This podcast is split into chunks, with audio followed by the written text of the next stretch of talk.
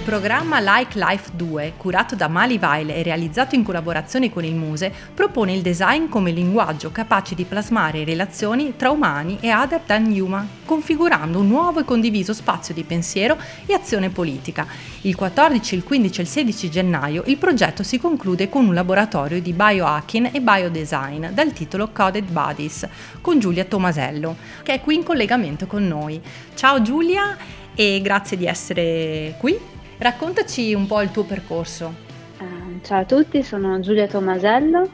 e sono un interaction designer. Mi definisco interaction designer perché lavoro con le tecnologie applicate al mondo femminile, un mondo femminile che però è inclusivo e che quindi raccoglie tutte le persone che si sentono donna, che hanno anche o no un corpo, un passato, eh, un corpo femminile e mh, mm, le tecnologie nelle quali mi occupo sono tecnologie indossabili, quindi tecnologie tessili che sono in inglese si chiamano e-textiles e quindi sono per esempio tessuti che possono essere conduttivi o resistenti e che, con il quale ci puoi giocare con eh, piattaforme come Arduino e quindi fare muovere i tessuti o farli riscaldare farli cambiare colore. E poi mi occupo di biotecnologie quindi soprattutto nell'ambito biohacking, eh, di come hackerare processi di crescita di living organism, quindi di organismi viventi eh, microcellulari o come batteri o funghi o mm, cellulose come la kombucha. E mm, in tutta questa esplorazione tecnologica cerco di applicarla al mondo femminile per cercare di democratizzare quei tabù eh, legati proprio anche al corpo delle donne e che da tantissimi anni non riusciamo a destigmatizzare, quindi perché no che le tecnologie possono aiutarci in questo. Ma cos'è in concreto il biodesign e come ti sei avvicinata a questo approccio? Il biodesign è una pratica che accomuna o che comunque unisce il design al mondo scientifico e biologico. E io come designer del prodotto, quindi vengo dal design del prodotto che ho studiato in NABA a Milano, e um, diciamo che mi ci sono approcciata proprio a livello tecnico di processo per capire proprio come il lato progettuale di design potesse eh, combinarsi in una, in una, ricerca scientifica o comunque anche con un linguaggio scientifico. E poi facendo un, un primo master che è stato alla Design Academy eh, dove ho studiato un master in social design ho anche cercato di applicare quelle che sono le mie conoscenze o anche la mia passione al mondo scientifico, che in quel caso era più legato alle microflore o alla microbioma e quindi del, alla flora del nostro corpo, a tutto l'insieme di batteri che eh, esiste nel nostro corpo, pensando in un progetto di design, quindi come posso estrapolare questa flora, questo microbioma applicandolo ad un tema attuale. E poi dopo alla Central St. Martins, dove ho, finito il mio, ho fatto il mio secondo master in Material Futures, un dipartimento. Eh, lì l'ho proprio applicato in un progetto che, con il quale poi mi sono laureata che si chiama Future Flora, dove ho immaginato se un giorno eh, avessimo eh, le, la conoscenza di usare i batteri in casa, di crescere i batteri in casa e avessimo anche proprio degli incubatori in casa per, per crescere i batteri, perché no che noi donne possiamo crescere eh, una flora vaginale in casa così ogni volta che, poss- che, soffriamo di infezioni vaginali, dove quindi c'è un non equilibrio dei batteri buoni con i batteri cattivi, che possono essere per esempio funghi, che causano per esempio infezioni batteriche come la candida, eh, perché no che noi in casa ci possiamo crescere questa flora vaginale sana che poi possiamo indossare e far eh, ricircolare in modo equilibrato nel nostro corpo.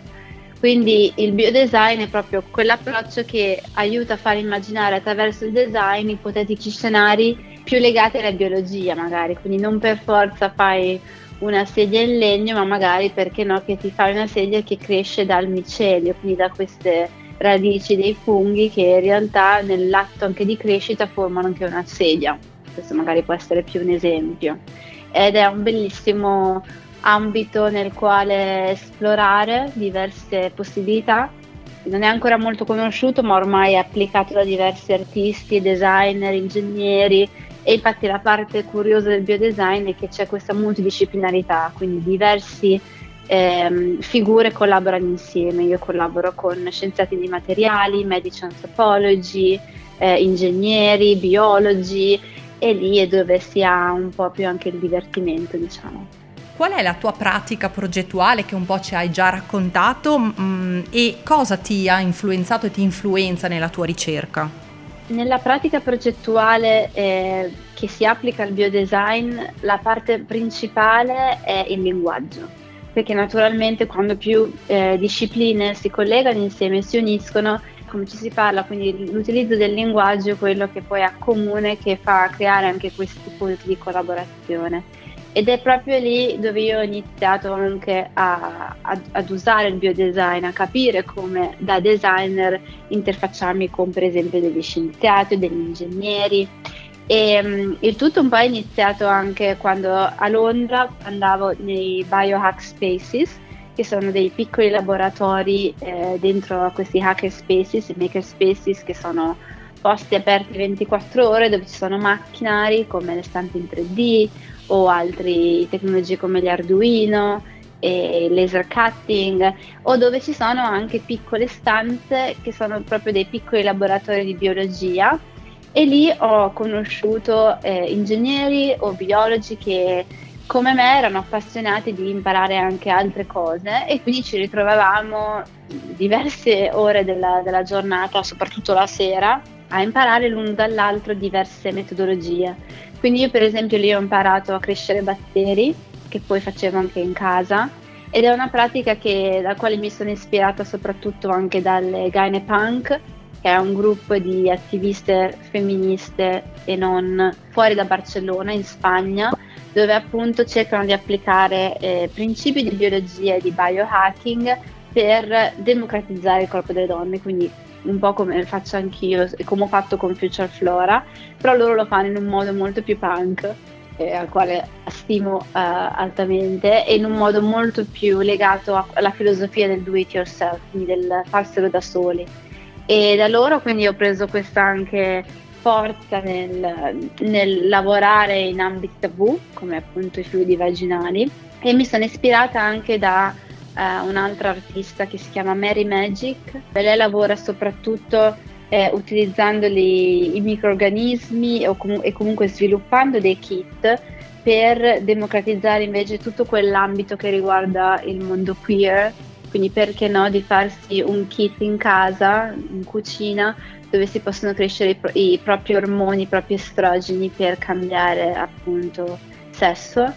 e quindi anche questo è un approccio abbastanza punk ma allo stesso tempo di bioacne e biodesign che mi ha portato a, a, a sperimentare con le biotecnologie. E mm, quello che adesso si può trovare molto facilmente è tramite il Biodesign Challenge che è un, una challenge, quindi una competition che hanno aperto da ormai più di quattro anni sicuramente in US che è una competition che fanno ogni anno tramite le università di tutto il mondo, quindi tutte le università del mondo possono partecipare. Di solito si partecipa con una classe, io l'ho fatto l'anno scorso con una classe di interaction design ad Umea e quello che si fa è cercare proprio di proporre dei progetti di biodesign che poi saranno selezionati e poi saranno tre vincitori. E quindi il Biodesign Challenge ha un ottimo sito e soprattutto ha eh, delle ottime librerie online, quindi archivi nel quale si può ritrovare papers e libri eh, per prendere spunti di diverso tipo e soprattutto il canale Instagram è quello fatto meglio forse dove raccoglie tutti i, bio, i progetti di biodesign recenti eh, fatti proprio da studenti che cercano di sperimentare questo mondo futuro dove la parte artistica e la parte scientifica si allineano. Cosa accade in un laboratorio di biohacking e biodesign e cosa accadrà nello specifico nel laboratorio che verrà fatto al Muse? Il laboratorio di biohacking o un laboratorio di biodesign essenzialmente può esistere un po' ovunque e soprattutto all'interno di una cucina. Perché? Perché servono, eh, serve un fornello, serve un rubinetto e servono materiali che noi useremo quotidianamente per cucinarci il nostro cibo, quindi una bilancia, un forn- una, una pentola, dei cucchiai, qualcosa per misurare, delle bacinelle. Ancora meglio quando si può fare in un laboratorio biologico o anche in un biohack space dove in teoria si possono avere anche dei macchinari di pulizia dell'aria, quindi tutto può essere più sterile e eh, si possono crescere magari anche batteri o comunque fare più il lavorare col DNA e quindi avere magari anche dei macchinari più precisi e soprattutto un ambiente pulito. Non necessariamente serve un laboratorio, quindi a chiunque vuole incominciare a crescere batteri o lavorare con le bioplastiche consiglio proprio di iniziare anche in cucina, nelle case proprio a casa e soprattutto però magari utilizzare fornelli, pentole, cose che poi non, no, fornello lo stesso, magari pentole che poi non userete anche poi per mangiare, quindi magari di dividere questi strumenti. E quello che faremo soprattutto al Muse con Coded Buddies, che è questo progetto educativo che ormai ho dal 2017, che porto in diverse università, eh, ci approcceremo proprio al mondo del biodesign e dell'electronic textiles attraverso pratiche di DIY, quindi pratiche appunto del do it yourself, dove ognuno può imparare sia da soli che in laboratori come questo a eh, lavorare con le tecnologie. Perché da soli? Perché in realtà tutto quello che io condividerò sono materiali che già sono presenti online, sono open source, quindi chiunque può accederci da solo e imparare a fare del codici o anche a crescere dei batteri e soprattutto quello che faremo è lavorare con le bioplastiche quindi con seconde pelli che possiamo fare dalla tapioca, usando tapioca, glicerina e agar agar oppure gelatina di base animale e quindi proprio lavorare con materiali che e magari sono unconventional, quindi non sono materiali che possiamo comprare, come per esempio anche un pezzo di legno puoi andare in un laboratorio e, e tagliare o comunque eh, progettare qualcosa, ma sarà del materiale che dobbie, dovremo far crescere o che dovremo proprio cucinare. E quella è la parte più anche sperimentale perché proprio questo atto nel, nel, del crescere, del, del, del cuocere, quindi far bollire e poi mettere nello stampo, richiede soprattutto tempo perché questi materiali poi dovranno anche asciugarsi prima di essere utilizzati, ma richiedono anche un sacco di creatività perché possono essere mischiati con eh, materiali di riuso, materiali waste material o materiali anche di cibo e um, sarà una cosa super eh, quindi creativa e che porterà proprio a pensare come le tecnologie, le biotecnologie potranno essere applicate in un tema sociale che ciascun partecipante deciderà a sé. Quindi se siete interessati venite, altrimenti eh, partecipate ad altri eventi che farò o che faremo con Marivale oppure divertitevi in casa perché ci sono tantissime cose che potete trovare anche sul sito di Coded Buddies per incominciare. Grazie Giulia e per chi volesse maggiori informazioni il sito è codedbodies.com e potete trovare il lavoro di Giulia anche sui social all'indirizzo chiocciola G. Grazie a tutti e a tutte e a presto!